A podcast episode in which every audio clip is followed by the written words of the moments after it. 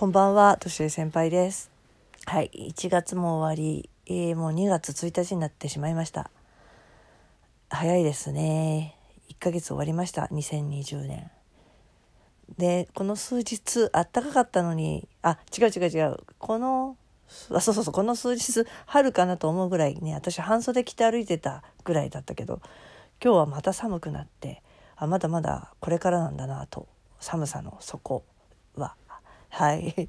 で、えっ、と、今日は筋トレはね、何やったんだっけな。あ、尻です、尻です。尻って何をやるかっていうと、まあ、結局スクワットなんですよね。スクワットは、あの、足の筋トレと思いきや、実は尻に効くっていう。多分これ筋トレやってる人はわかるかと思うんだけれども、股関節が柔らかくないと尻に効かない。足指が使えてないと尻に効かないんだよね。もちろんあの、ね、あのコンテストに出なきゃいけないとかボディービルダーで足の太さが必要な人は四頭筋に効くようにもやるんだけれどもいや女性で普通足太くなりたい人っていないと思うんだよ。ででもお尻はあなんですプリケツもも尻プリケツもも尻って、ね、お尻がね上がってた方がやっぱりいいじゃないですか。もちろん見た目もそうなんだけど機能的にお尻の筋肉があるかないかではまあいつも言うんだけど歩く力っていうのは変わってくるし、えー、と膝が痛い足腰が痛い足が痛いっていうのはやっぱりあの尻の筋肉がどれだけ発達しているか尻の筋肉を使えているかってことですなので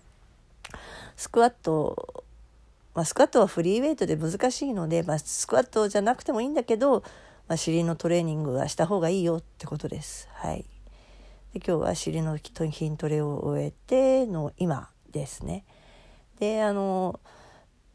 娘が中国から帰ってきたということで音声を配信してるのをシェアしたんだけれどもで、まあ、ある人に喋り方が似てるって言われていや自分じゃ気が付かなかったんだけどお互い、えー聞いてみたら確かになと。このリズム感というか、まあ、喋り方っていうんだろうね声はまあ声はまだね年齢もあるからそんなに似てないのかなと思うけどあやっぱり似てんだなって思ってて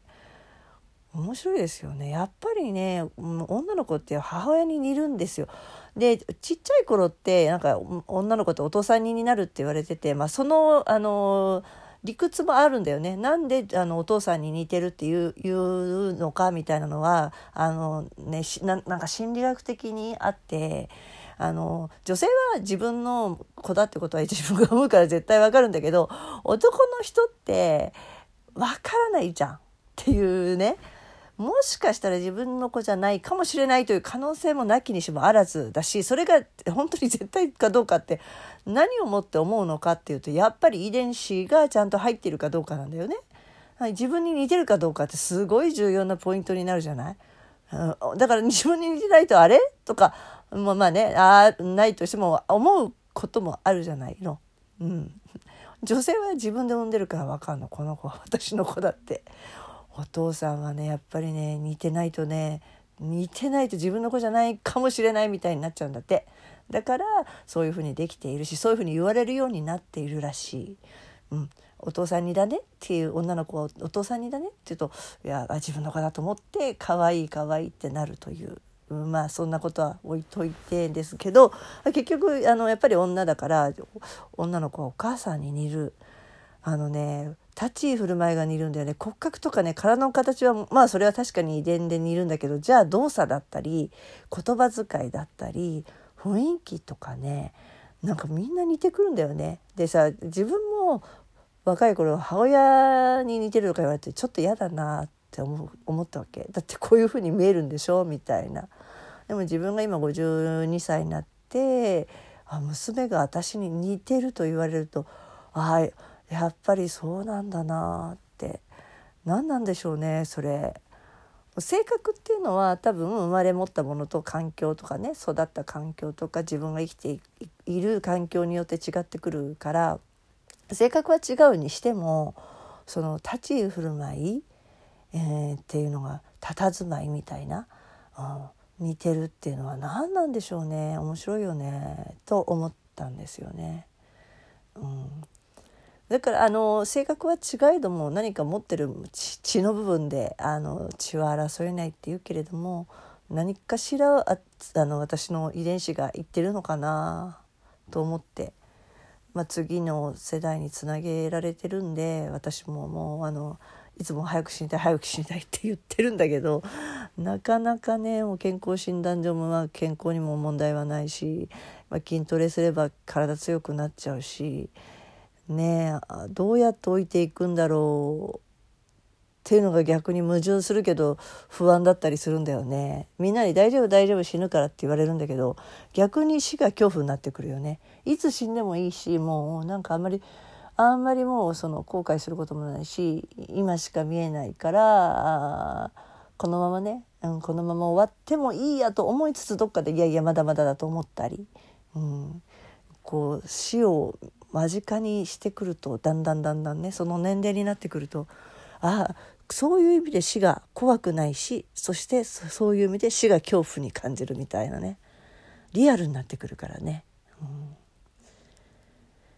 てな感じです。はいまあ自分の娘の喋り方を聞いて自分私の私の喋り方をあ客観的に聞いてああ本当だ似てる物事の考え方なのかな何なんだろうなってちょっとそれも面白いですよね研究すると。うん、でそのやっぱりだからこそなんだよね。親が見てるものもが子供が見えるわけだから親がやっぱりロールモデルになれば子はそれを見て育つんですよ。だからどんなに勉強しろ勉強しろって言っても親自身が勉強してなきゃ子供は勉強しないし本読め本読めと言って本を買い与えたところで親が読んでいなければ読まないんですそうそうそれが言いたかったなぜかというと子供は親の言うことは聞かないです子供は親の言うことは聞かない、うん、聞きたくないんだよ、うん、だけど親のやることは真似るってことですよね親のやるようにやるみたいなだか言うことは聞かないけど親のやった通りにするってことよ結局うん、で私なんかはあの子供相手の仕事をしているからどんなにねどんなにお母さんがまあ対面でね 丁寧な言葉遣いをしたりなんか丁寧な装いをしたとしても子供って家庭の様子をリアルに出すからね、うん、そんな言葉言葉言葉じゃ使わないだろうと思う言葉を使うってことはお家でそうなんだなとか、うん、結構子供って正直リアル残酷だから。全て家のことも言うし、まあ、嘘か本とかわからないにしても子供が見えてる世界はそうなんだなって。いや昔ありましたよ。うちではねお母さん怒るとお皿がお皿を投げるとか、うん、夫婦喧嘩するとお皿が飛んでくるんだとか結構平気な顔していますよね。時々なんかあったあったのはねなんかね私が宿題やらないと包丁持ち出すんだと振り向いたら包丁持ってるんだみたいなこともあるしね。結構そういう話あしますよ子供って。どんなにあの隠しても子供はちゃんと外で家のこと話してる なのでお気をつけください。では